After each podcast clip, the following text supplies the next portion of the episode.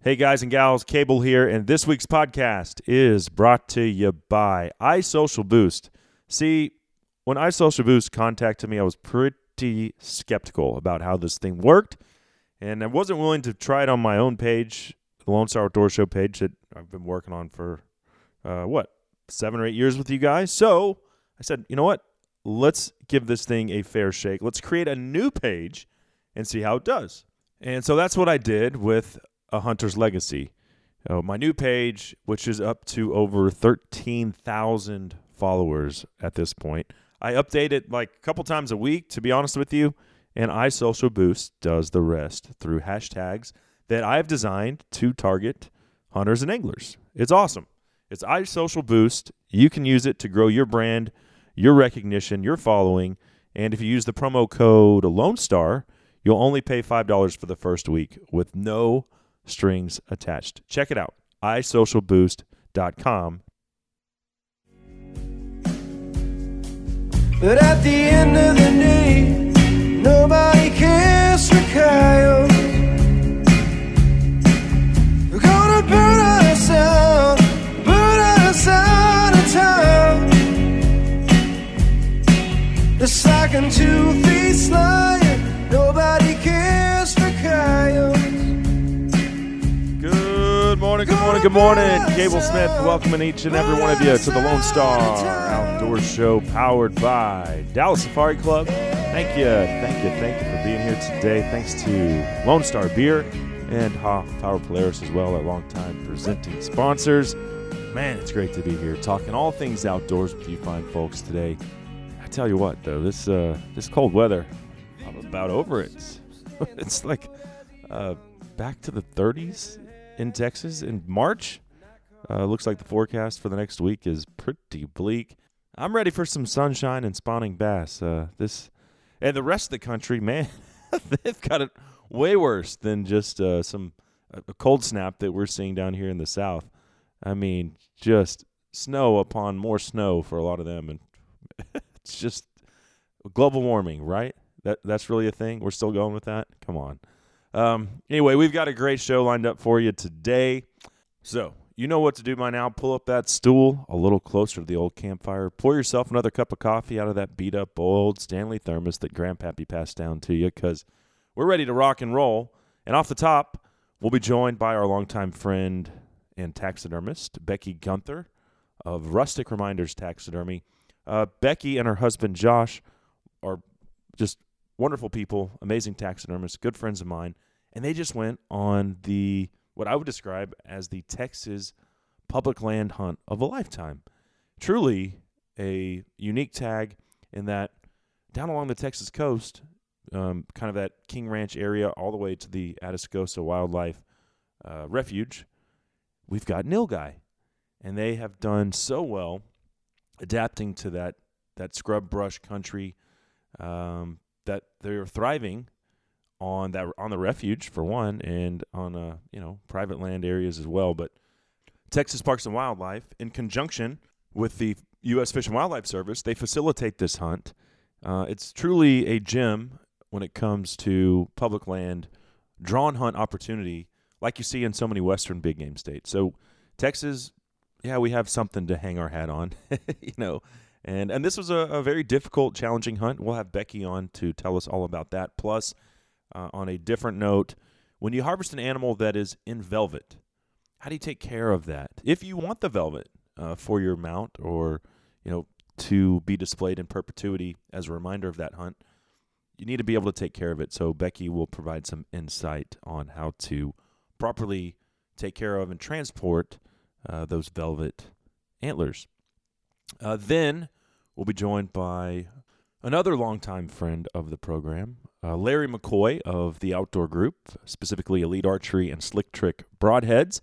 He will jump on, and we will discuss uh, some uh, ins and outs of, of archery, some things that people don't really want to discuss, I think, or want to admit when it comes to reactionary shooting for non-instinctive archers. Let's face it, if you use a sight, then you're not really an instinctive shooter, right?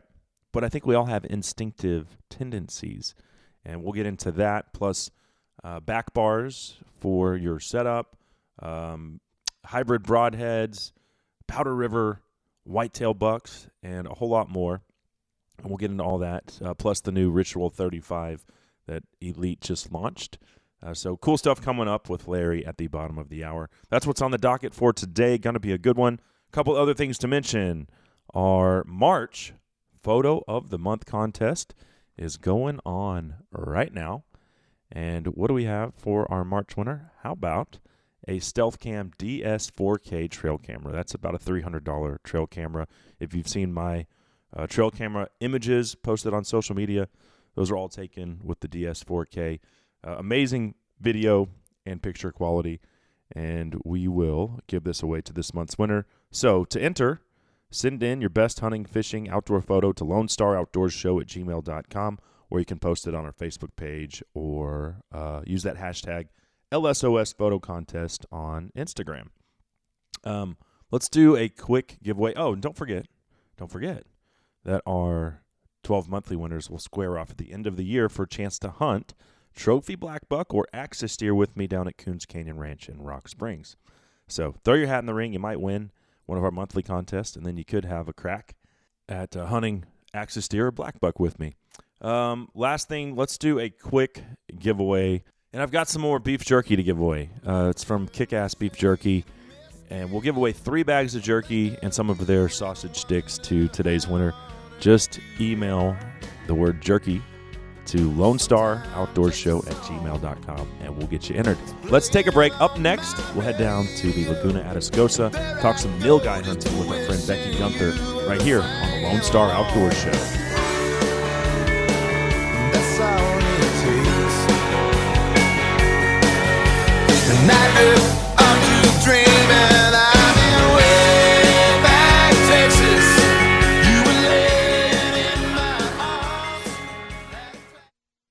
You have a hog problem at your ranch or deer lease? We have the solution. The System Hog Trap comes in two sizes, seventeen foot and thirty foot diameter traps. After you trap the hogs, take the top section off the trap and use it for another feeder site to keep the hogs away from the feeder. The System is both a trap and a deer food plot fence. That way you don't waste your money on just a hog trap. Call nine four zero, three nine one, three six six nine or visit w w w dot goin fencing dot com. That's goin fencing dot com.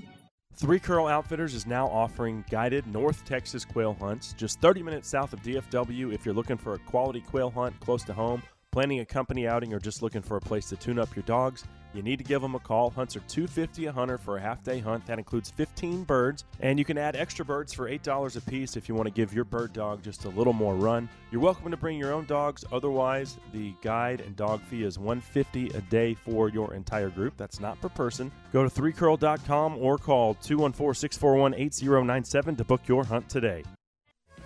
Most of the time, he just kept to himself. He drank Lone Star beer and nothing else. Then one day he asked if I'd stop on in.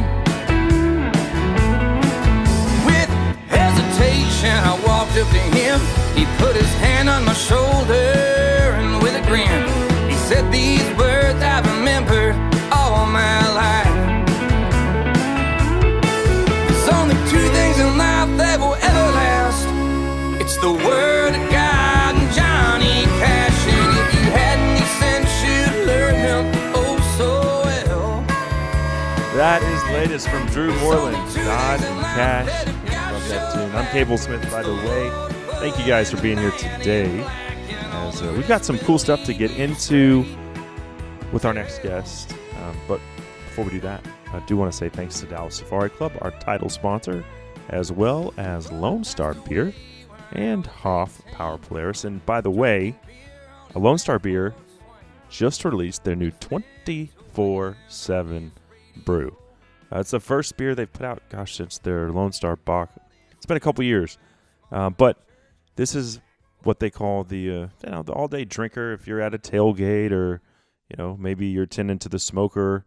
Maybe you're just running around the deer lease filling feeders for an afternoon. It's only sixty-eight calories, two point one percent alcohol. It is the Lone Star twenty-four seven Lone Star Beer, the national beer of Texas.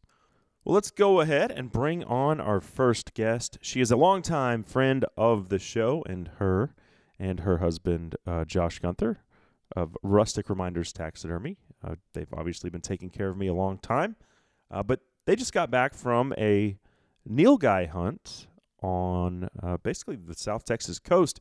Cool thing is, this was a drawn hunt on the Laguna Atascosa National Wildlife Refuge, which is a federal refuge, but they facilitate the draw through, uh, they use Texas Parks and Wildlife's online system, and Josh and Becky drew this tag.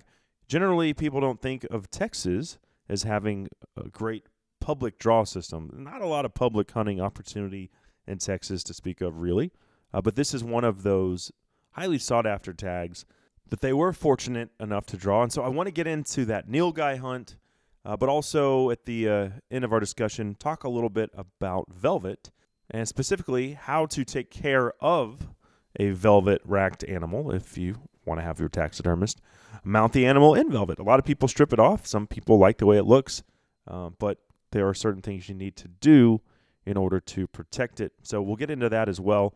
Without further ado, it's my pleasure to welcome Becky Gunther of Rustic Reminders Taxidermy back to the show. Thanks, Cable. It's great talking with you, too. It is my pleasure, my pleasure. So we've got a lot to get into today on a couple different topics, but I want to start with a, uh, a drawn hunt that you and Josh recently went on down at the uh, Laguna Atascosa National Wildlife Refuge. This was a, a Nilgai hunt, specifically. Um, were you able to take any exotic you saw, or was it just Nilgai? Uh, well, our paperwork said just Nilgai. Um, they had said that they had seen some, some fallow out there, but they, they basically called them the, the unicorn fallow because seeing them wasn't really probable or anything like that. So, so we were, it was pretty much just Nilgai. Yeah. So the only time I've done one of these drawn Texas hunts was um, at the uh, Hill Country, or the uh, yeah the Hill Country State Natural Area outside of Bandera. Uh huh. And you know, you fill out the form and it says possibility for um, audad and axis deer and mouflon, and you get there for orientation, and they're like, you know, the park um, staff was like, yeah, we had a, a trail camera picture of one audad ewe like three weeks ago, and that's the only thing we've seen oh. in like months. So it was still a whitetail hunt, but I really went with the intent of, hey, maybe we can, you know, get into some exotics. Uh, yeah. Didn't didn't pan out, but. This hunt, they do have a lot of Nilgai in, uh, you know, on the on the refuge there, mm-hmm. which you actually apply through Texas Parks and Wildlife, which I find interesting since it's a national wildlife refuge. But uh, yeah, they kind of they kind of opened. I, and, you know, I'm kind of speaking ahead. Um, my understanding is they had kind of opened that up a couple of years ago. So mm-hmm. um, the fact that to even have that opportunity was pretty exciting, and and yeah, um, we didn't even see a.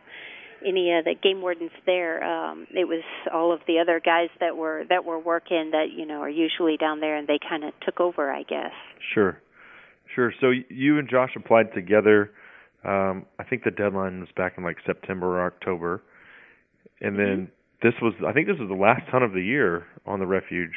It was, yes. Yeah, so I, I, you know, and I don't know how the Nilgai hunting was before, but I think they were pretty well educated by the time we got down there. So, but, but yeah, it was the last hunt. Yeah. Well, and, I, and I'd heard from uh, someone else that went on one of the earlier hunts this year that the hunting was, was bad, the numbers were bad, and they they were someone that had, uh, this was actually a follower on Instagram, and, and they had hunted, drawn like three or four years in a row and always been successful, and this year they just didn't see the numbers. And um, yes. and I, I heard that they had come in with helicopters and shot a bunch of the Nilgai and then loaded oh, up really? the meat in eighteen-wheelers and oh. like taken it and sold it. Uh-huh. So I don't know like well, that's, if that's factual that's or not. Really, yeah, I don't I don't know. Um, definitely highly probable. I know that they said that in the years past they had done a whole lot better. Hmm. Um, I was talking with one of the volunteers, and you know, she was talking about numbers that they were pulling off on each hunt, and then this season Um, they they they didn't have numbers even close to what they were pulling off like last year and the year prior. Sure, sure. So so I, highly likely. And I think the permits to to enter the uh, the Texas draw for, for the Laguna Atascosa for the Nilgai is only five bucks. So. It wasn't it wasn't very much. Yeah. Uh, one of our buddies um, enters for us because you know it's right at when deer season kicking off and we get a little crazy busy. So yeah. Luckily he, he entered and everything for us and, and did all the. the the paperwork for us, so we didn't even have to worry about that. And and uh, so yeah, that worked out good though. Yeah. So you guys get drawn. Um, what are the what are the accommodations like there? Do you have to stay in a rent a hotel, or do you t- a tent camp, or? They they had some camper spots, and we probably could have ten, uh, you know done a tent camp. We we just stayed nearby Harlingen, and then and then drove the forty-five minutes to get there um, in the morning. Mm-hmm. Uh, so so we just stayed at a hotel. So so the accommodations were actually very nice when we were there. So we were Whoa. at the hotel. But. yeah, yeah. That uh, Bandera, uh, that, that Hill Country State Natural Area, we we tent camped, and uh-huh. and one of the reasons why the hunt was so bad is because it rained every single day for four days. Oh, geez. And then we got a, there was a hole in the top of the tent, and luckily I had a, an air mattress, but my buddy, he was just sleeping in a sleeping bag, and so next thing you know, we're at the, the laundromat drying out all of this stuff, and it was just Oh, a, yeah. yeah. It was a nightmare. But, uh, okay, so. That changed the entire perspective on a hunt right there. Right, right. So I think I read they issued, they issued thirty-five permits per hunt, mm-hmm. thirty-five permits. How did they break up the properties? Like, were you assigned a specific geographical area that you had to stay within? No, no. They they kind of they opened it up. They let us know which areas of you know which areas were open for us to hunt. They mm-hmm. obviously had some closed down, uh, so they gave us a map. But as far as you know, getting us our own compartments where it was like just me and Josh in one compartment and this other guy in another, uh, they didn't do that. They just kind of opened it all up. And, uh, you know, you had one main road um, that you could drive on, on, on part of it. Uh, you couldn't drive off off that road anywhere else. You had to walk in and, and pack out and everything. But uh, they kind of had that one main road, so you would see where another vehicle was parked and, and kind of keep moving down and, and go, go elsewhere. So, did you guys spend a lot of time poring over maps or just kind of wing it once you got in there? We definitely went over maps. Um We kind of did the Google Maps and stuff, looked there. Uh, we definitely spoke with the guys after orientation. They had a bunch of the blown-up maps in the in the in the office there, so we really went over maps. Um, we were we were talking to everybody. We were trying to uh, trying to listen as as much as we could to uh, to what they were saying. The um, the assistant refuge manager was there, and um, we were we were kind of. picking his brain, and he was so helpful. He was giving us ideas, you know, as to where they had been seeing a big concentration of them mm-hmm. and, and stuff like that. And, and he was going over maps, and, and he basically told us uh, in the in the beginning, you know, he was like, "This is this is one of the, the hardest hunts that you'll be on with the terrain and the weather and stuff, but uh, the most rewarding." And, and he was definitely right. So we really just listened and honed in on, on what he said. As far as, you know, where they were seeing Nilgai, where Nilgai had been taken, where everybody else had been hunting, uh, and then kind of went from there. Hmm. So the Nilgai actually um, originated in India. Right. And I, I don't know when it came to Texas, but it's, I mean, it's no secret that you can find them all over the King Ranch. You can find them in the Laguna Atascosa. So all over that South Texas coastal area and that region, um, mm-hmm. they're doing quite well. Uh, I guess the uh, the climate and the habitat suits their needs perfectly. Exactly. Um, about how much do the how much does a big bull weigh? Oh goodness. Four hundred, six hundred. I as much I, as an elk. Uh, so when uh, when when we were gutting him and stuff, um, obviously we had done those. Uh, we had been on the elk guided trips before, um, where Josh was guiding and stuff, and, and he was saying, there, you know. Frame-wise, the elk was a little bit bigger, but they're just so much more stout and, and heavier mm-hmm. um, as far as like just the mass and stuff. So it was it was more work gutting them, I guess. Uh-huh. Um, I, I don't know, just so muscular and stuff. So um, probably like a probably like a, a good size elk. Maybe yeah. um, you know the frame was a little bit smaller, but they just seemed to have so a little more mass. Five hundred pounds at least. Okay. Yeah. Yeah. Maybe, yeah. I'd probably even go more, but yeah. Definitely. And I've always heard, this is one of those animals that's on my bucket list, you know, I haven't had the chance to hunt them yet, but I've always heard they're the toughest sons of bitches out there, like way tougher than an elk. You shoot it, you just keep shooting until you're out of bullets. I mean. And that's, that's exactly what I did too. so um, I, I I lucked out um, when when he came up, you know, he was walking in and stuff, and, and that first shot was just a real pretty shot, and I was so excited. But, yeah, I I threw another one in him just to make sure, and, and he went behind a he went behind some brush, and I took off running down trying to get another shot because he was going to have to go into a clearing again. And uh, I took off running down, and luckily he was he was laying there. But yeah, they, they can they can take some bullets, and, and we've got clients come in that would tell us the stories of, you know, how many bullets they were taking. So yeah, as soon as I got one in them, it was like, let's hurry up and get more in. Yeah, so, and and so what calibers did you guys take? Uh, I used a three hundred Ultra Mag, uh-huh. and then Josh used a three hundred Win Mag. Okay, that's kind of probably what I would have assumed. You know, you want uh-huh. definitely want to pack a wallop with these things. Going back to how tough they are. Yeah. Um, so for your hunt, uh-huh. I, I know Josh had kind of told me, we had a conversation earlier this week that um, you know, the park official said, you know, you probably want to hunt water because it's kind of dry. Um, it's been tough hunting, but I think you guys actually decided to. to go after them, you know, spot and stalk. We did, we did. Um, yeah, they had said, uh, you know, they had said, in the, especially in the years past, um, they had had droughts in the years past, and so they were really coming into water and stuff.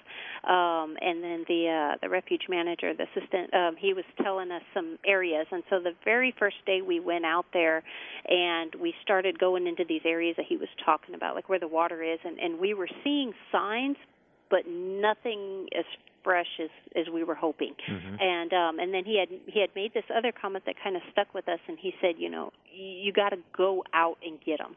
Um, get away away from the roads, get away from everyone else. And so we just literally took off, and we were going to go with a spot and stalk, and, you know, figured if we could set up somewhere that we could see a little bit, but mainly we were going to try to walk and, and see if we could spot something, and and so that's kind of what we did. We just we really we really lucked out. We spotted them uh, a ways off, and it just happened to work out.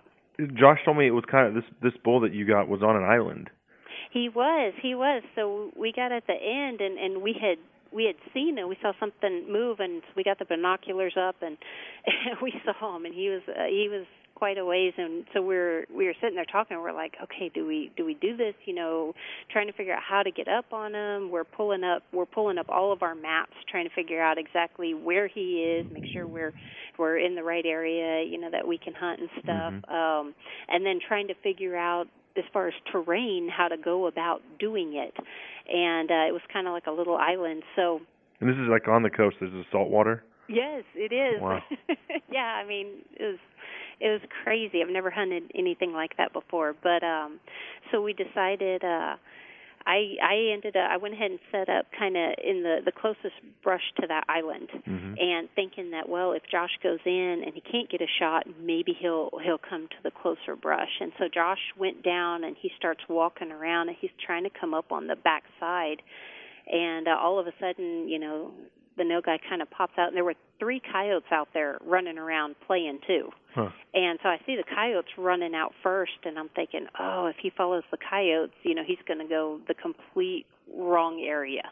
And uh, Josh goes up in there, comes around, and, and this Nilgai kind of pops out. He's not going uh, crazy or anything like that, not running, but he, you know, he's keeping an eye on Josh, and he comes out, and I'm thinking he's going to follow the exact same path as the coyotes. So I get the rangefinder up. He's at four hundred. So I'm getting the gun ready, and I'm thinking, okay, well, I'm going to go for the four hundred yard shot. And are you on sticks, and or did you find a tree to? I, I had I had a I had a shooting stick. Uh-huh. So so yeah. four hundred is a poke on sticks. It's yeah. You know, it really is. Yep. And so I'm waiting, and, and he turns just a little bit quartering towards me. So I hold off a little bit more. I'm like, okay, we're going to see what he's going to do. And he keeps turning around looking at Josh, and I keep waiting to hear a shot from Josh. Uh-huh. Um, I'm thinking Josh is, you know, getting set up on him or something. Oh, he, Josh he is a gentleman. He's pushing this, this Nilgai towards you. Yeah. He said he never actually saw him, but we'll, we'll go with the gentleman thing. Yeah. That sounds good. So, but, um, and finally he takes a couple steps, and I realized he was coming that way, so I'm not going to lie. I waited for him to get to get closer and, and, and take that take that easier shot. And he had to walk through some water to get over there, and so I definitely waited until he was through the water just in case he would drop. Mm-hmm. So, and uh, once he came in, um, you know, he's quartering to me a little bit, and, and I got him in that front shoulder, and it was just, like I said, it was a pretty, you could see, see the blood right away. It was a pretty shot. And um, he was running pretty hard at that time, and uh, so I stuck another one in him, which I hit him a little further back um, in the gut. But and That's then he okay. kind of went in the brush. Second shot, no big deal. Yeah. Yeah, so the he, first shot, was he running or walking? or? He was walking. Okay. Yep. And so how far was he? Probably less. I didn't put a rangefinder on it. Once Once he started cl- going closer than four hundred, I just put the rangefinder down and, and kept the scope up the whole yeah. time. Um, probably less than one hundred. Okay. So, wow. I mean, he was he was getting pretty close, and uh, mm-hmm. so...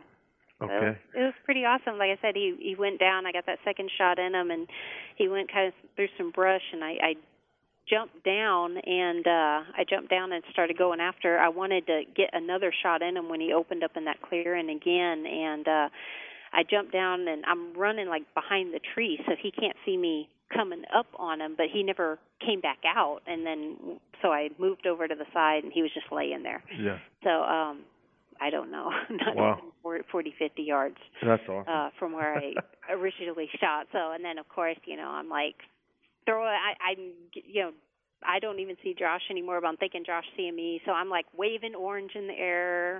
I can only, if there were any other hunters out there, they were probably like, she's crazy. Yeah, yeah.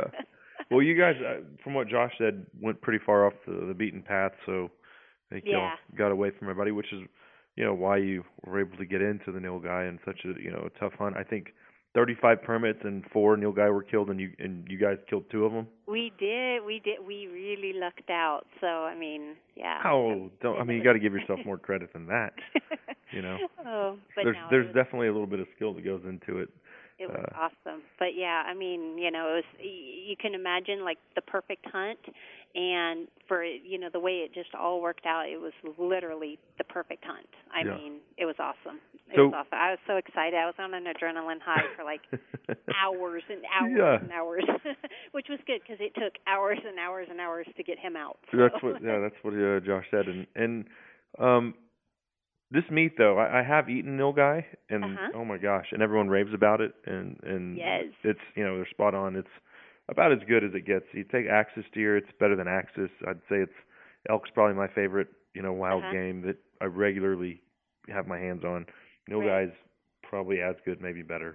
Yes. So it's awesome. We we hadn't had any yet, but I cannot wait. Um, we had had a uh, there was a guy that went on a hunt years back, like five or six years ago, and he didn't want the meat. We ended up getting the meat off of his Nilgai. He needs his head examined. It, I know, exactly. But I wasn't going to argue with them. So. Right.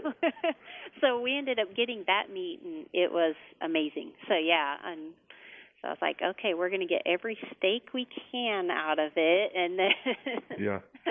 But, yeah, no, it was, yeah, I'm really looking forward to it. So, so I understand yours was a, a, a very mature, you know, a great representation of a, of a trophy as well. Yes. So, I mean, these animals don't have huge horns. Um, no, not at all. So no. What is a big one? Uh, well, mine mine was running like uh, I think on one side it was like eight and three quarter inches, but uh-huh. it, I think it's his mass that is that is just awesome. I mean, that was the first thing. It's like a mountain goat, you know. They don't have huge horns, but yeah. you know, like eight inches, whatever. A great yep. goat. Yeah, and I, w- I mean, when Josh and I both walked up, the first thing we were raving over was just his mass. We we hadn't seen any with, we hadn't seen one with like mass like that before. Huh. It was it was crazy, and of course, you know, the he he was just yeah he was he had a beautiful cape. He had, you know, a good length. Um, he was just awesome. So yeah, but. Well, so then you guys had to wait. There was like a you actually had to freeze the hide, which. I, You got it out on, what, a bicycle or something? How'd y'all get it out of there? Because the, the truck's like, what, four miles from where you shot it? Yeah, yeah. So we uh, we didn't we couldn't take the bikes all the way. We took the bikes about two miles in, I guess. Uh-huh. And uh, so thankful for those bikes, by the way. It was money well spent. We didn't have bikes, so it was money well spent. But um, no, so I left. Once we had that, once we had that bull down, um, we took some pictures real quick, obviously, and then uh, gutted them and everything. And then I left there about eight thirty. I left there eight thirty, took off towards the bike. Finally got to the bike. I got to the truck, um, grabbed a wagon, and then I zip tied it to my bike and rode as much as I could. And then ended up getting two flats because, you know, I didn't put the slime in my tires like I should have. So um, completely my fault. So ended up pushing a bike the rest of the way um, back. Luckily, I got to ride it the majority of the way. So uh, I got back to Josh at eleven twenty. Oh, wow. And uh, by that time, he already had it skinned and quartered, and he had brought it up to the top where I had the bike at. And so he had it all there. I think he was just kind of waiting on me. And we got it loaded up, and we started taking off again, and we got like another three and a half miles. And uh, we had a buddy come in. We got about a mile. We had a buddy come in and help pull the wagon and stuff, thank God, um, and uh, got it literally a half mile from the truck, and the tire sheared off of the wagon. Oh my gosh. And so it was just like, at that point, it was it was about three o'clock in the afternoon then, um, shot it at eight, and of course, you know, it, it's hot. Mm-hmm. Like, it was really hot in the seventies and stuff, so we're getting a little nervous on the cape, uh, getting really nervous on the meat and stuff like that. So um, luckily we ended up, they helped us out, and we ended up getting it from there, and, and all was good. So yeah, so yeah, but but yeah, um, the work really began after that trigger was pulled. Yeah, so. Oh, I'm sure. Uh, you know, as someone who's knocked down elk and mule deer in the mountains, it's uh, you know, it's no small task. That's yep. And, the and, easy part seems like it's killing. Once you have it on the ground, it's like, oh crap! Now look look what we get to do. Yep, yeah. yeah. So. And and you know, they were they were telling us in the beginning too. They were like, you don't realize how hard of a hunt this can be, and you don't realize the terrain and stuff like that. And I was like, okay, you know, yeah, we've been to New Mexico, hmm. been hunting in Colorado. I was like, it's you know, it's not a high altitude. It's not going to be that bad. And and uh, we got out there, and like I said, when we first started, you know, scouting that first hunt, you know, we stayed a little bit closer, and, and it wasn't bad. It was, you know, it was real flat terrain, stuff like that. It wasn't bad at all. But the once we started going out in there and that vegetation, and oh my goodness, yeah, I didn't know your toes could rub on each other, and you could have like blisters all over your toes. Oh, yeah. I was like, yeah, I've, I've gotten blisters on my feet before, but nothing like this. Ugh. So, yeah, it was crazy, but it was well worth it. Well earned. And then um, and then you have to freeze the cape because of the ticks, so you have to have, what, freeze yes. it for twenty-four hours? twenty-four hours, yeah. So by the time it got in the freezer and everything, it was uh, four forty-five that afternoon. And so they had it marked. They said, you know, the next day when we came back, the next day when we came back out, um, you know, we'd have to wait until then, and then we could take the hide with us. So Josh is like, well, forget that. I'm going hunting then. Yeah. Yep, pretty much. Yeah, we um, by the time we got back to the hotel that night, it was pretty late, and, you know, you're covered in blood and sweat and everything else. So luckily we were able to take a shower and stuff, which really kind of revamps you. And uh, that next morning, uh, we ended up sleeping in that next morning. Um, so then we went out there, and, I mean, jo- poor Josh, he could he could barely walk. So we ended up, we got back out there and stuff, and we, we went and checked on the on my bull, and they said, yeah, four forty-five. I said, okay. And, you know, they're not going to let it leave any earlier, so we're like, let's go do it again. so, so we borrowed we borrowed a, um, since our wagon was broke, luckily they had some carts out there. We borrowed a cart just on the safe side and put it in the truck, and, and we headed back out there, and, and we started talking and figuring out where we were going to go. And and uh, Josh's bike still had good tires, so he took off one way, and then I took off the other, and, and then he, he really lucked out and ended up getting a bull himself. Wow. So so so two for two for you guys. Four out of the thirty-five uh, yeah. hunters actually connected on bulls. Uh, so that's that's awesome. Now, as we kind of... Uh, wrap this up, though, this sounds like a hell of a hunt. It was. It was pretty awesome. And, you know, Texas has such crappy public land hunting opportunity. This is one that's always intrigued me to, mm-hmm. to you know, be good friends with people that have now gone down there and, and had success. Um, I think it's kind of one of those hidden gems that uh, I think people are unaware of. Uh-huh. Yeah, no, it it was awesome, and you know, it's it's definitely not a um, not a canned hunt by any means, but and just to be able to have the opportunity and, and go out there. I mean, uh, we we were when we were going down there, we were actually Josh and I were talking about it, and Josh made the comment. He goes, "If we can just have an opportunity to shoot at something," he goes, "I will be more than thrilled." And and then you know, we kind of just really lucked out and had opportunity to shoot to something. Yeah. And how many days was the hunt? Uh, it was three days. Okay. Wow. So Friday, so, Saturday, and Sunday. Yeah. Well, folks can apply um, right there at the Texas Parks and Wildlife uh, website. I think, like I said, it's five dollars an application.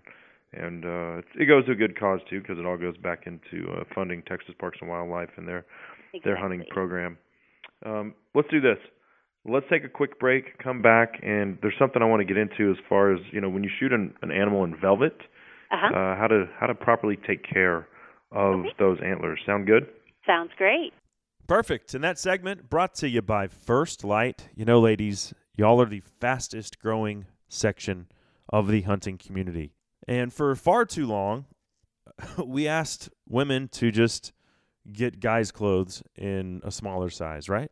Well, that's not the case at First Light. They've got a full lineup of women's gear tailored to fit you specifically, ladies. So you know what to do. And guys, if you want your girl to spend more time hunting in the backcountry with you or in the turkey woods this spring, hey, you know what to do as well. Head over to first light dot com. First Light, go further, stay longer. We'll be right back with more from our good friend Becky Gunther. You're listening to the Lone Star Outdoor Show. We'll cut across town in my Thunderbird. There's a burial ground beneath a cattle herd. Mister Henry Ford's building me a Thunderbird. My Thunderbird. My Thunderbird. Pike County, Illinois, and the surrounding area is hallowed ground for whitetail hunters. And with twenty-one years experience, Golden Triangle Whitetails is the oldest outfitter in the state. Spread out over fourteen thousand acres, they have three hundred fifty acres of food plots, five hundred tree stands, and over eighty box blinds. The guides take pride in having hunters harvest giant Midwest bucks. Golden Triangle Whitetail hunts the Illinois archery, shotgun, and muzzleloader season. They have a full-time chef and excellent lodging. Book your whitetail hunt of a lifetime by going to w w w dot golden triangle whitetail dot com today. Hey everybody, this is Max Stalling, and you're listening to my buddy Cable Smith on Lone Star Outdoor Show. I've got this friend, he's a lawyer in Dallas, and his folks grow potatoes out Panhandle Way. He talks of bob wheels and playboys and turkey. Off come his wingtips and boots take their play. Cable Smith, welcome everybody back to the Lone Star Outdoor Show, powered by Dallas Safari Club. Thanks to Lone Star Beer and Hoffpauir Polaris as well. Base Run's the name of that one from our good friend Max Stalling. Hope y'all are having a great week. I certainly am. Actually, went out and wet a line, did a little bass fishing this past week, and uh, some striper fishing on Texoma. So I, I had to scratch the itch already, and it won't be long until the sandies are running up the creeks too. The crappie will be right behind them, and the largemouth should be, uh, well, they should be right there on their beds about that same time. So certainly, this is my favorite time of the year to fish uh, as far as fresh water goes anyway.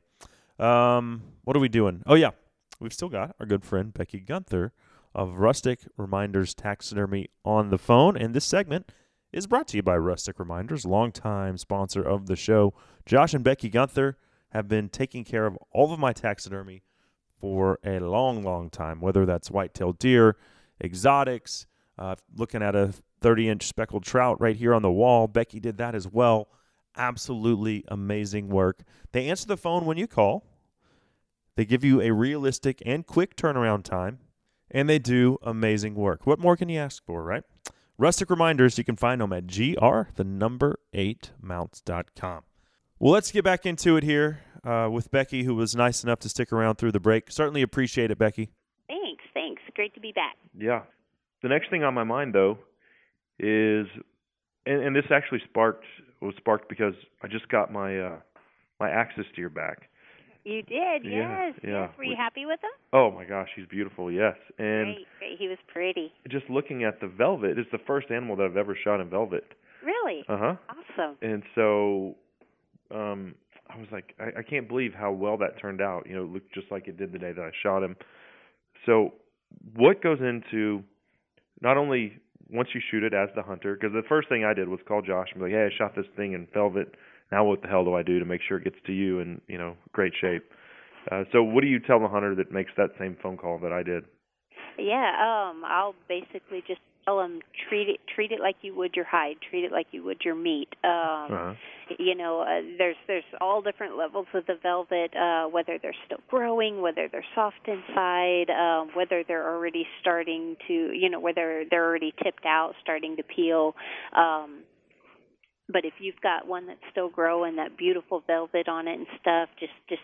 think of it and, and treat it like like you would your meat or your, your hide. You know, forty degrees is kind of your magic number. Uh, bacteria really starts, um, it's it's a whole lot more inviting for bacteria once you hit over that forty degrees. So huh. it's, try to keep it cold, try to keep it as dry as possible, and, uh, you know, get it, get it in your freezer as soon as possible or get it to us as soon as possible. And uh, that way we can just get it preserved the right way and, and get it freeze-dried and get it back to you. So, I mean, that way you've got him as pretty as he was when you dropped him. Sure, which obviously mine turned out great. There's pictures of it on uh, my website and our great. Instagram and all that stuff. So what if I'm in the mountains and, you know, I've got an early season archery mule deer tag, shoot it, and temperatures are in the seventies? I mean, do I just say, screw it, I, you're just going to have to have him mounted hard-horned?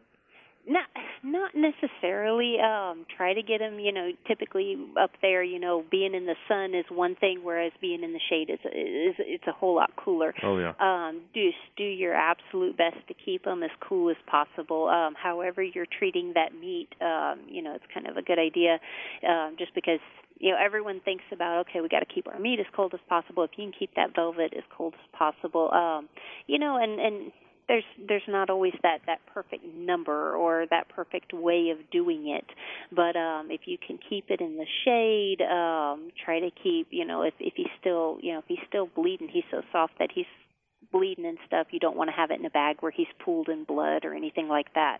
Hmm. Just try to keep it dry and as cool as possible. So wet is bad.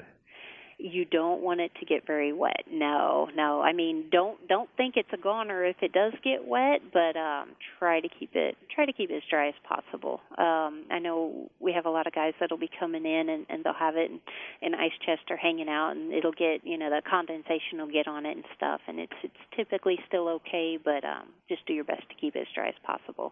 Okay, and so once you guys get it, you probably put it in a you know first thing is probably just put it in a walk-in freezer. Exactly. Yep. We get it in, we get it tagged, we get straight in that walk-in freezer, especially especially around here in Texas where it's always hot. Yeah. But yeah, we get it. We get straight in that walk-in freezer. Um, you know, we get it caped out. However, we need to cape out. Whether it's going to be, you know, just cutting the hide off for a euro, if we're cutting it off for a shoulder mount, however we need to do, and then and then we get it in the freezer, and then the very next place that it'll go is in the, the freeze drying machine. So, I, what is it? I don't even know what the freeze drying machine entails. Like, I'm sure this is a tool that you guys use all the time, um, but what is that process like? Uh, basically, is it, I mean, what, what does it look like? Does it look like a big old uh, like refrigerator or something? How does it, how does this thing work? Oh, oh, how can I describe it? Uh, it looks, hmm. Uh, it's like a, it's like almost like a tube. Uh-huh. Uh, it's it's like a it's.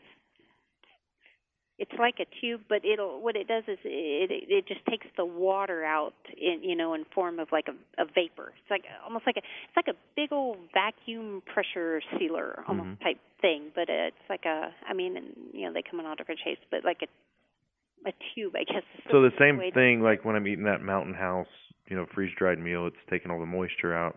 Yes. Yeah. Yes. The exact same exact same process there. Um, yeah, and you're just you're just.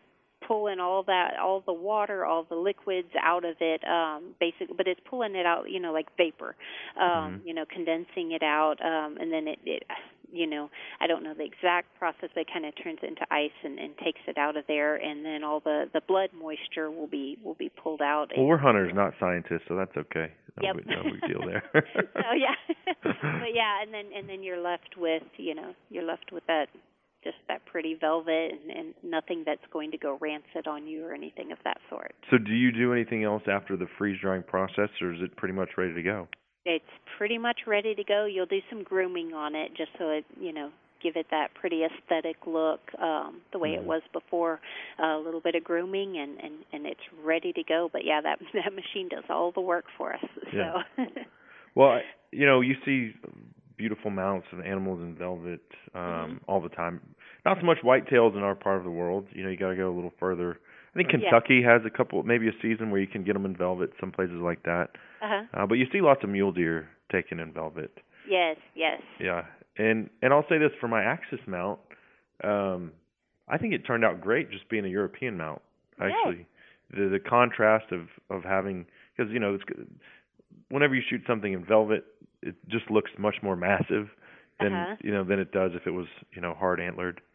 Exactly. Yeah. And the contrast yeah. with the white skull, it just I think it really pops. Yeah, they are they are definitely pretty, and yeah, if you can if you can save that velvet and, and get it freeze dried, and it'll it'll look really good. So awesome. Well, I certainly appreciate the time, Becky. Always great to visit with you. It's I, always uh, great visiting with you too. I understand my eland is ready, so I just need to come down there and pick it up, and uh, I'm excited about that. I think the kudu isn't far behind. The the kudu, the mount is ready. It's just getting that base going. So yeah, yeah as soon as as soon as we've got it, you'll you'll, you'll have a couple very big animals on your wall. Wonderful, awesome. Well, I'm looking yeah, forward to it. Good, and the capes were pretty on them, and obviously the the horns were great. So yeah, so. Well, the website is gr the number eight mounts dot com. That's gr the number eight mounts dot com. Uh, you guys have been taking care of me for I I never can remember. It's been six seven years now. It's been a long time. Um, yeah, a great we relationship. Don't have to, we don't and, have to date ourselves by using the actual number. Well, I'm just sitting here in the studio yeah. looking around at all of these amazing mounts from that you guys have done, from a black bear to axis deer, oryx, whitetail, I mean, you name it. Um, great. Oh, and my trout. God, I yeah. love my trout. yeah, Wonderful. So. Well, good. Yeah, and well, we love we love having you. We we appreciate everything. Well, thanks so much. Great. Okay. Well, it was great talking with you as always. So there she goes, Becky Gunther of Rustic Reminders Taxidermy. Always great visiting with her. And uh, truly, let me tell you this about Becky. She has won countless awards for her cat mounts. Uh, Bobcat, Mountain Lion, Lynx. She's got well, uh, certainly my Lynx and Mountain Lion that uh, she's working on right now. And when someone as good as or as talented as Becky has something like that, hey, Cable, you know, she says, what, how do you want me to do this? And I just say, Becky, whatever you think looks best. Because, I, I mean, that's the bottom line. It, that's that's her talent. She's an artist. And uh, I generally say that these days with most of the things that I give Josh and Becky. Um, so that segment of the show, by the way, brought to you by Dallas Safari Club, the worldwide leader in big game conservation. I'd like to personally invite you to get plugged in with this great group of folks who are passionate about hunters' rights, education, and conservation. To do so, head over to big game dot org. Coming up next, we talk bows, broadheads, uh, target panic, and some other technical archery-related stuff. Uh, plus, get the latest and greatest from Elite Archery when Larry McCoy makes his return. You're listening to the Lone Star Outdoor Show. At my door, Lordy, don't you hear that lonesome wind blow? Tell me, baby, why you been gone so long. In the market for a compact track loader, then check out the Bobcat Advantage, where Bobcat track loaders squared off against other brands in a variety of tests and challenges. Whether you're looking for performance advantages, uptime protection, or quality design, Bobcat compact track loaders are the best-built machines in the industry. But don't take our word for it. Watch the videos at bobcat advantage dot com or see Bobcat machines in person at Bobcat of Dallas in Lewisville, Fort Worth, Cedar Hill, Longview, and now McKinney. Visit bobcat of dallas dot com or call four six nine, five eight six, zero zero zero zero. Hi, I'm Craig Boddington. I'd like to invite you to become a member of Dallas Safari Club, one of the world's leading hunting and conservation organizations. As a member, you'll receive Game Trails magazine, a monthly newsletter, and invitations to our monthly meetings and special activities. Join Dallas Safari Club, an international organization based in Dallas, supporting hunting and conservation worldwide. For more information, call eight hundred, nine, Go Hunt, or visit our website at w w w dot big game dot org. Yeah, dear cocaine and flavored corn, new grunt calls and rattling horns, knowing heat or red fox pee will do anything to trick 'em, you see. I become a scheming mastermind and a white-tailed deceiver when I get her back in. answer that big buck fever. That is Big Buck Fever, Sam Moore, bringing us back on the Lone Star Outdoor Show, powered by Dallas Safari Club. I'm Cable Smith, riding shotgun with you today. Thanks for being here. Thanks to D S C, our title sponsor, as well as Lone Star Beer and Hoffpauir Polaris. And uh, thanks to you for being here. It is truly great to be talking outdoors and all that implies. Uh, we've got some archery-related stuff to get into here in just a second. But before we dive into the deep end with our good friend Larry McCoy, this segment of the presentation is brought to you by All Seasons Feeders. Hey, if you haven't seen the new Monolith, check it out. You can find a picture at all seasons feeders dot com. But the Monolith is the evolution of the stand-and-fill feeder. It's like nothing you've ever seen before, but something that has everything you ever dreamed of in a deer feeder. Check it out. It's the Monolith, and you can find it at all seasons feeders dot com. Um, okay, well, let's bring on Larry McCoy from the Outdoor Group, specifically Elite Archery. Larry's not only one of our good friends, but also one of the hosts of Elite Archery's long-standing T V show, Respect the Game. Larry, welcome back, man. It's always great to visit with you. Thanks for having me, Cable. Appreciate you having me on. It is my pleasure. Um, first of all, let's just get right into it. I want to know what the best moment of your two thousand eighteen hunting season was. Man, honestly, the best moment, it was it was a good season for me particularly. The Respect the Game team, uh, that we all had a really good year, especially in the deer woods. But uh, for me, you know, Powder River Outfitters, hunting, hunting in Montana was always a special trip. Uh, we... was able to go out and connect out there, shot a really good deer out there. It was one of those hunts where, you know, if you're a bow hunter, it's that you dream of, not that you just go set up in a tree and, and hope that a big one walks by, but you actually, you know, come up with a plan and execute it. And, and for, you know, not more often than not, the plan doesn't work, but this year it just happened to all come together. Yeah.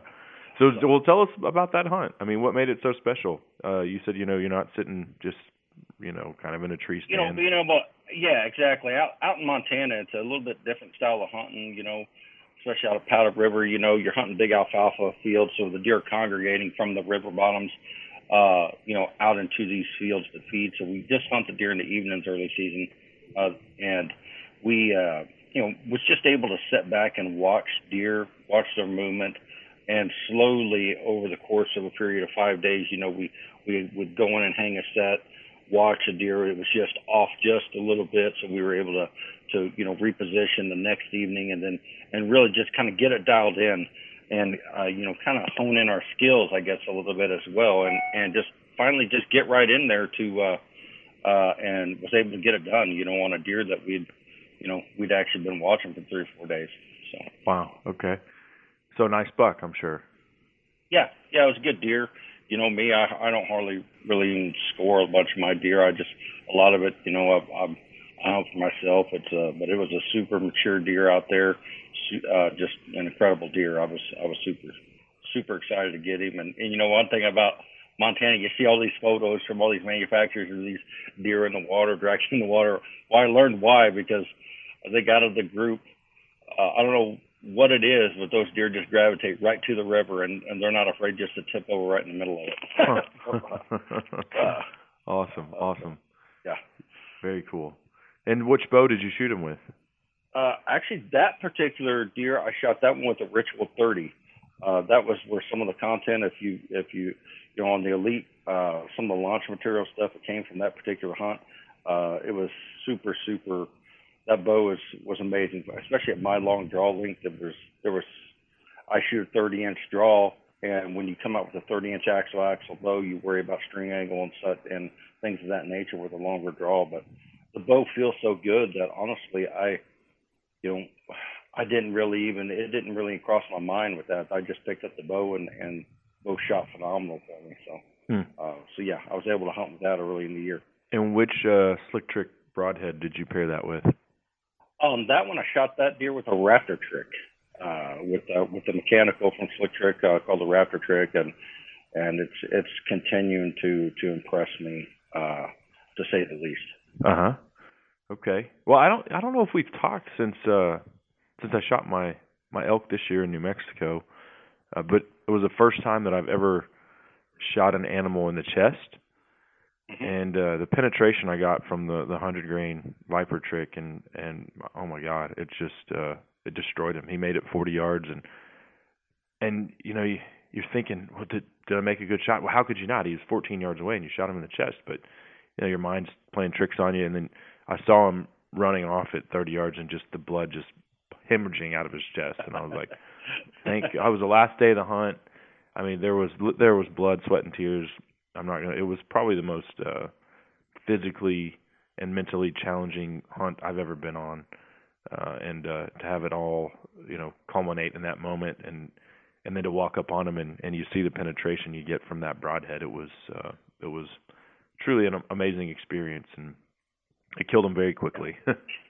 Man, that's that's awesome, man, and that's that head. That the Viper Trick is a. It's just a phenomenal head. The design of that head is, in my opinion, one of the best uh, that's offered on the fixed blade market. Uh, just the ferrule design's really sleek. It's more of a cut-on contact design.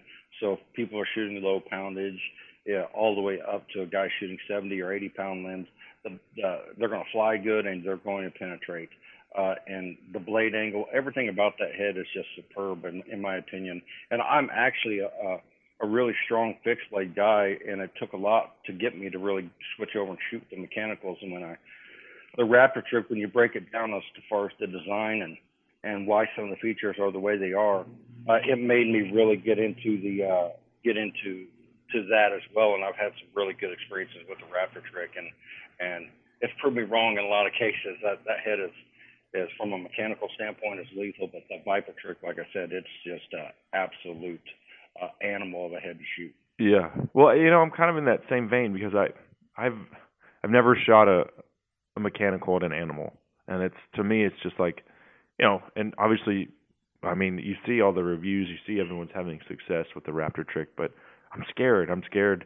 Even being sponsored by Slick Trick, you know, to make that switch, I just, uh, I'm like, yeah. I've never lost an animal with this head, and and by God, you know, I, I don't want to. I'm scared to switch. Right. Well, there's a lot of great broadheads out on the market. Don't get me wrong. And, and with the all-steel design of the of the Raptor Trick, and the way that it, uh, you know, just kind of, I guess, the engineers, you know, when they put that, there's some out there that, that you know, somewhat similar, uh, similar, and a lot of the companies will, will kind of market a big entrance hole. And me personally, as a bow hunter, I'd like to, uh, at any chance possible, I want to get two holes. I want to get an extra hole as well. Mm-hmm. And with the sleek ferrule design, the blade's being offset back, so basically you're you're going to enter. Uh, the blades are going to fully deploy at uh, you know while they're after it's entered the carcass. So when it matters, meaning your arrow's not going to slow down mm-hmm. uh, because you're, you're you know all of that resistance. Most of the broadheads out there, two inch cut or whatever, just like the Raptor Trick, and and if you have two inches of resistance as it enters the animal, that's why you don't see a lot of pass-throughs and a lot, you know, a lot of the hunt shows you watch uh, with with a lot of mechanical broadheads. Not that they're not effective, because they are, and I'm not saying. But if if you know, we're all bow hunters, and there's always a chance you, you could make a marginal shot, you know. And you know, I want to try to get as, uh, an exit hole uh, when I can. Meaning, I want the arrow sticking out the opposite side mm-hmm. uh, or blowing right through and laying on the ground. Yeah, uh, you know. So yeah, absolutely. Let me ask you this, uh, because the more I think about that hunt, there's little bits and pieces that kind of come to me, and I've talked about it in detail on the show, but I don't think I've ever expressed this moment as um, when I shot that elk, he was so close that I'll be honest with you, you know, I've got I've got my, uh, uh, I think I was shooting, I shot, I took the, the tempo on that hunt, and um, I I don't even remember putting my pin on the animal. It all happened so quickly. It was more of like an instinctive shot, and he was so close. I was like, you know what? I'm just gonna put this this pin kind of in that area, and you know, he's looking at me at fourteen yards. The gig's up. He knows I'm there. It was just kind of, it just happened so fast. It was like um, just inherent nature, I guess. And I don't. You've killed so many animals with a bow. I don't know if that ever happens to you, or if if you always remember putting the pin on it. Uh, just wanted to, to pick your your brain on that. You know, it's a, it is a, that's a very, very good question, I, and I have been asked that. And to be honest with you, it's, it's really hard to recollect where my pin is sitting on the deer. I just know that it's there mm-hmm. where I want it to be. Uh, it's almost getting in the zone, because if you're a bow hunter, you're going to get worked up. You know, you know you have to aim. You know you have to put the pin where you want. But after the fact, your adrenaline's going, and I've often fought back as we recover an animal or walk up on an animal. Once that, that adrenaline starts to lay down just a little bit, you, you think back, man, so I, I you look at your entrance hole, the next one, you're like, man, is that where I was holding? And and you do have some, sometimes you have a hard time, you know, remembering exactly that process. Mm-hmm. So, and which brings me to a, a good point as far as when when I practice, repetition is very, very, very important. And I know, uh, you know, people have jobs and it's time, but just uh, even a couple arrows uh, here and there, because being repeatable, uh, being able to anchor in the same spot, being able to make sure you're doing the same process over and over, shooting from different positions, you know, bending at your waist uh, if you're in a tree stand, uh, shooting, you know, uphill. But that repetition is important, because at that point, really, it's a subconscious and confidence thing. You know, you're pulling back when you know you're at full draw and you're anchored. You know, you're looking through your peep, your sight housing centered in your peep, and, and your pin uh, will float to where it needs to, to be. I, I use the term, you know, stare at where you uh, where you want to hit. Uh, mm-hmm. You know, just like a lot of instinctive shooters uh, do, and it's uh, the pin seems to gravitate there. So, you know, obviously you have to, you know, know the animal, know the position in which the animal because.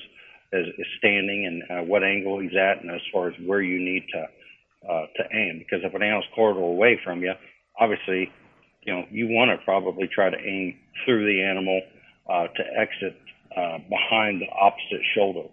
Uh, so that may mean the entrance hole is going to be back rib, but it's going to it's going to exit, or the arrow the arrow's path is going to go right through the lungs and heart and the vital area. So. Absolutely. Um- We need to take a quick break. I do want to uh, table this, though, and pick it back up. There's a lot more I want to get into, adding weight to the back of your rig, uh, for instance. And then also, what about the that instinctive reaction of buck comes into picture, you're in the tree stand, you've got to make a split-second decision on whether to shoot or not. Do you even have time to put that right on that vital, right on that on the X where you want it? Or do you actually really just hope to be floating in that kill zone and just let it fly as soon as you can? Um, all kinds of other interesting stuff to get into here. So are you cool to stick around? Oh, absolutely. I'm here as long as you need me. Cool deal. And that segment brought to you by Rudy's True Texas Style Barbecue, where you can stop in for breakfast, lunch, or dinner and enjoy Rudy's True Texas Style Barbecue. We'll be right back with more from our good friend Larry McCoy of Elite Archery. You're listening to the Lone Star Outdoor Show. Search for a dime, only found a penny. Scratch them off. I never was good at winning. Howdy, folks. I'm Lee Hoffpauir for Hoffpair's Outdoor Superstore in Gulfway, Texas. I hope you're enjoying the Lone Star Outdoor Show. We've been a title sponsor for a number of years now, and we're proud to be a part of it. I'd also like to thank you for making Hoffpair's once again the number one Polaris dealer in Texas. Hey, hey, all you waterfowl junkies out there. Cable here for T X Duck Blinds. Highly durable and highly mobile, customized duck blinds built by duck hunters for duck hunters. Each blind is built from solid steel by professional welders and field tested before shipment. A duck season will come and go, but guess what? Your T X Duck Blind is built to last. Customize yours today by calling eight one seven, nine six five, one three zero six. You can also find them at texas duck blinds dot com or check them out on Instagram and Facebook at T X Duck Blinds. I'm drinking champagne and feeling no pain till early morning.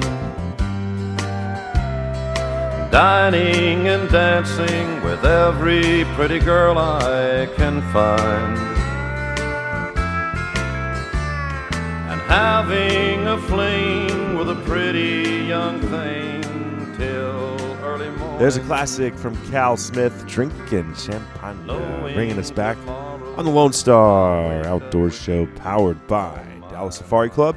Cable Smith here with you today, and uh, thank you for being a part of today's broadcast. I appreciate each and every one of you. I got to meet quite a few of you this past week at the Meat Eater Live podcast in Dallas, as uh, our longtime friend Stephen Ranella and the crew rolled through Big D. So since it was right in my backyard. I had to go check it out. And uh, certainly an entertaining show, uh, focused pretty much on wild game uh, as far as that episode was concerned. I think that they did tape it, so you'll probably hear it uh, on an upcoming um, version of their show. Uh, but good times. Nice to meet so many of y'all. Uh, this segment of the show brought to you by John X Safaris. Well, I'll be heading to John X Safaris June seventh through the fifteenth. Still got those two open spots if anybody is interested.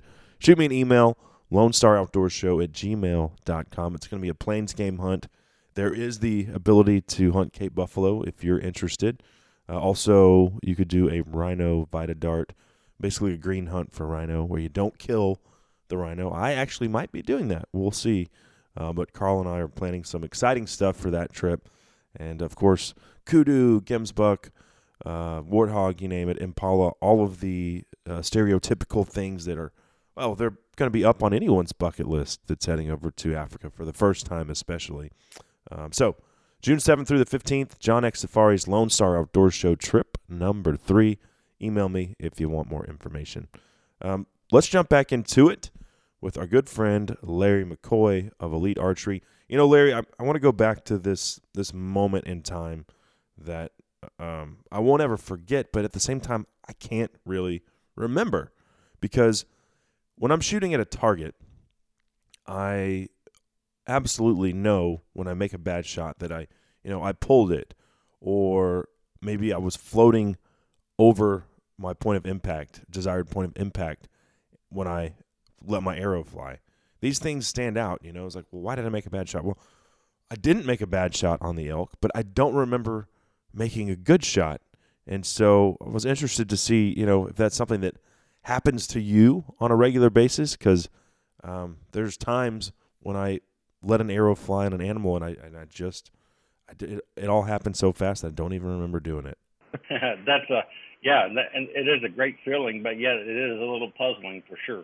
One thing that has helped me tremendously too, and with at, at Elite, you know, we have a we have a uh, a lot of great target archers, pro professional archers, and uh, C B E custom bow equipment. They come out with a uh, uh, uh, Torx Hunt Kit, is what they call it, and mm-hmm. it's running a back bar as well, uh, so lower and it balances. And what I noticed uh, when I went to that was, whenever I'm at full draw, my pin settles down so quickly and it holds real nice. Like I can, and then when I'm looking through my peep, my sight's always level, regardless of what position I'm in, because that back bar is actually kind of offsetting the weight of the riser. Yeah, your bow's heavier, but uh, but I just noticed that my pin settles down and I, I can really focus on on aiming a lot better versus what I call drive-by shooting, when your pin's floating around and then you get to the area and you're just jumping on the trigger.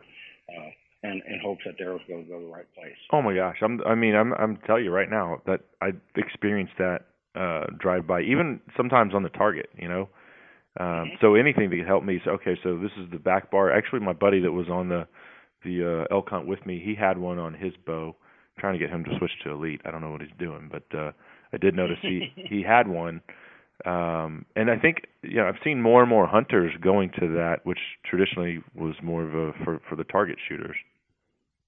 Yeah, well, I mean, there's a reason why these professional archers shoot those back bars and, and stuff. And once you start to pick their brains, like I said, Darren Christianberry, Chance Bobeth, a lot of uh, the elite shooters uh, that are that are really active hunters as well, and great hunters and, and av- outdoors advocates as well. They, you know, as I talk to them about it and they explain the reasons why, because I was one of those guys. I never used a black back bar. And now that I, I have, like I said, it does add additional weight to your bow. Mm-hmm. Uh, But what's a few, I mean, ounces though for for a more steady, um, you know, uh, technique? The thing form. is, is you you you can adjust the weight because it comes with uh, it comes with weights on it as well. So if you need a little bit more weight because you shoot with a quiver on or, or off, you can add that to it, and you can adjust the bar in and out just to where, whenever you're at full draw, you want your sight your sight level, so you'll look at the level on your sight whenever you're at full draw every time, and uh, when you look through the peep, that's where, you know, your sight's going to be level, and also you'll notice that the pin is not moving, you know, moving around. If you're seeing, if you put a back bar on and you still have your, you still have your pin moving around quite a bit, you may need, need to add a little bit more weight on the front or the back. mm-hmm. uh, depending on how it is or how the bow responds, you know, when when you shoot. So, and it's helped my shooting tremendously just because I was like you, you know, you know, you get to a point to where you do start, you know, uh, drive buying, like I said, you know, where that pin's floating either up, down, around, around the dot or around where you want to hit. And then you start to create some bad habits from as far as punching the trigger.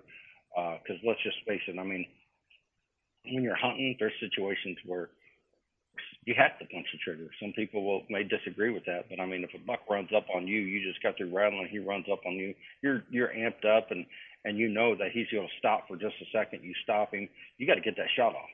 Mm-hmm. You know, you have to get that shot off, and and for you to sit back and wait for that pin to get there, I mean, that pin goes there, boom, and you're you're you're ripping through your shot because uh, you want to execute. And like I said, it's it's just that comes with practice, repetition, making sure that you're repeatable every single shot, and that's going to help build your confidence as a shooter all the way around. Well, it's it's nothing to be floating a little bit at twenty yards, but you take it out thirty, forty, fifty, and that's where you're going to, you know, you're really going to see a difference. Yes, exactly. You will definitely see my long range shooting when I'm practicing. Uh, definitely, the, my groups got a lot tighter when I went to a back bar because I was it.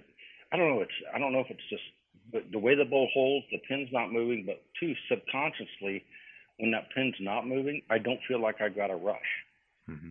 you know, because I can I can literally hold my pin there, which comes to another topic is a lot of the hunters out there, they probably shoot a heavier weight than they really need to is from a bow weight perspective. A lot of the guys that are shooting seventy pounds, they can draw back easy, uh, of course, it, but – But can they hold it there? Can they hold their pin there? A lot of times what I do... Well, yeah, with an Elite, I can.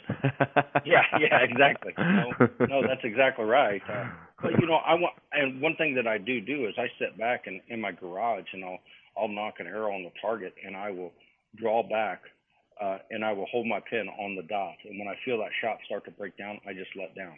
And then I will do that until until I'm training my muscles and my, and my subconscious, my confidence that... When I draw back, my pin is going to be there. And then once I get to where that's there, I'll go back down, hold my pin there, and then start ripping, you know, blind belling or just shooting shooting a target at, at ten yards or eight yards or whatever the case. Uh, just trying to put that arrow in the same hole. Yeah, yeah. Well, and I, yeah, I think that uh, is, and, you know, a lot of people talk about it, but it seems like we still fight that as a bow hunting community. Uh, I'm pretty fit. I work out, but I still pull... I think I'm at uh, sixty-four pounds on my uh, yeah. on my, my ritual, and uh, mm-hmm. you know, I just there's no reason for me to go any higher than that. Yeah, exactly. You know, and being comfortable is the most important. Elite just happens to have a super super comfortable bow that you can, you know, you can shoot a relaxed shot. We just at the A T A we launched a, the Ritual thirty-five, mm-hmm. which is, you know. It's a little bit longer platform uh, ritual. It was funny. We when we the ritual we got a great response on the original ritual, uh, ritual which was thirty-three inches axle to axle, and the bow feels phenomenal. It's super super efficient. And upon request from consumers, uh, they were they were wanting uh, a shorter axle to axle, so we came out with the Ritual thirty, listening to the consumers and what they wanted, and and that went over really well. So then. Once that came uh, to play, we started getting requests for a thirty-five inch ritual because we're, we're confident in this this whole cam system is is phenomenally smooth. It's one hundred percent elite. The back wall on any of those bows feel outstanding, and you can shoot a relaxed shot. Uh, but this this thirty-five has been received super super well as uh, as a crossover bow. A lot of guys out west are really interested in this bow too. Um, because, you know, they, they tend to shoot a little bit longer range because they're hunting a lot more open country in most cases. Uh, and they, uh, uh, and this bow is super, super forgiving, uh, has great speeds and feels just absolutely amazing. This whole ritual family is, is, is pretty impressive. So that's what's new for, for this year on the, on the bow side of things is the, uh, the Ritual thirty-five. Um, But obviously, it's been received very well. What about uh, as far as the entire outdoor group family? Uh, other things that maybe were released at A T A that our listeners should know about? Well, we got uh, mainly that uh, this Ritual thirty-five seemed to be the talk. But yeah, for C B E, uh, we've the custom bow equipment, we expanded our sight line. We did some redesign. Our engineers did an absolute fabulous job on, on, on these sights. We've got a Tactic Series sight that was a big buzz around the show. Uh, that you probably seeing them in dealers now. Uh, this this sight is is got the C B E quality. Uh, we did a reconfiguration on the pin design, so it's got a bladed pin uh, that's going to be more durable. Uh, and also, that's that sight, just as a regular Tactic, is going to retail for sixty bucks. Wow. And then we've got one called the Tactic Micro that has a micro adjust, micro windage, and vertical adjustment uh, that comes well. That sell it's going to sell for seventy-nine. And then you get up into the new, uh, the other new sites that we have, which is called the Engage series, and it's uh, the multi-pin is uh, is all micro adjust as well. So uh, you can uh, micro adjust each pin individually, uh, which is a very, very nice feature. And we also have the Engage Hybrid, which is comes off the you know the Tech Hybrid platform with all of the new design from our engineers uh, that is super efficient. New windage unit, new, uh, it's it's just a really high-end, uh, awesome piece of equipment, the whole C B E series. And then last but not least, uh, the Tactic um, the Tactic uh, Quiver. Uh, we can uh, we got a, we got a quiver that come out that's going to be super uh, affordable for every bow hunter out there. We'll mount to any sight, we'll mount to any bow. It's a five-arrow quiver. Uh, that, that was all received really well as, as well. And then And then, of course, we've got a lot of new stuff, uh, new stuff spooling up uh, going into this fall as well that uh, we'll introduce a little bit later in the year. Perfect, perfect. Um, let me ask you this, Larry, is, uh, you know, we've kind of wrapped up show season. The next thing on the horizon is obviously chasing those Thunder chickens. Uh, where are you headed off to this spring? Uh, well, um, up at Hidden Valley Outfitters, uh, Corey Peterson's a good friend of ours, uh, uh, Nebraska, and they start fairly early. Uh, and uh, so I'm definitely, uh, we're going to go up and visit Corey and, and hopefully try to smoke a few birds up there. Uh, and then from there, we'll go to Kansas, and, and uh, then I'll, I'll haunt my home state of Missouri as well. Uh, those are my three main uh, focus states that we're going to try to hit on. So uh, looking forward to that. Um, It's awesome to get out and hear that first gallop of the year. It's like the first bugle for me, you know. It's uh, yeah, exactly. It's someone who hunted turkey long before I hunted elk. I think I've been hunting elk maybe six seasons, but uh, turkey significantly longer. It's uh, it's very comparable when you hear that first uh, tom rip one off of the roost. You know, it's woo, it sends chills through the entire yeah, body. Exactly, exactly. And what what broadhead will you be using for that? Uh, actually, I will. Uh, I will probably the Raptor Trick will be good if I, if I choose to body shoot uh, uh, them. But uh, Solid, another company that the uh, outdoor group has, um, uh, they have, they make a, a broadhead called the, the Decap, and uh, it's a it's an all steel head. If you watch Respect the Game, I'm sure you've seen some heads. Boom! Off with their head. Yeah. Oh yeah. Yeah. What is it? Yeah. Is that Mary Queen of Scots that was famous for that? Yeah. yeah. Yeah. Well, that's kind of uh, it's it's something that we've kind of taken on, and, and it's it's def- definitely something that'll stick with you. It'll make you want to get out there and do it uh, more and more, and and uh, so yeah, we'll we'll plan plan on using the Decap, the Raptor Tricks, and uh, see if we can't uh, you know cut some heads off and and lay tip some birds over. Awesome, awesome. Well, Larry, always great catching up with you, talking some bow hunting, latest and greatest from uh, Elite and obviously the outdoor group. We certainly appreciate it, man, and uh, good luck in Nebraska. All right. Thank you very much, Dave. I appreciate you having me on. All right. Take care. All right. We'll see you. Take care, bud. All right. There he goes, our good buddy, Larry McCoy of Elite Archery, and uh, insightful stuff there. When you think about non-instinctive shooters like probably you and for sure me, folks who use a pen, having instinctive tendencies, uh, I don't think a lot of people ever talk about that. And like he said, when that buck walks in or he's running in and you've got to make that split-second decision, maybe your pen isn't right on where his heart is and you're not seeing the exit on that back shoulder. You're just putting it on vitals and letting it rip. Um, you know, maybe that's the maybe that's the ugly reality of bow hunting that folks think we shouldn't talk about. I think we should. Uh, that segment Brought to you by Pulsar Night Vision and Thermal Imaging. Check out the new Thermion. I've been telling you all about this for a couple weeks. It was released at SHOT Show.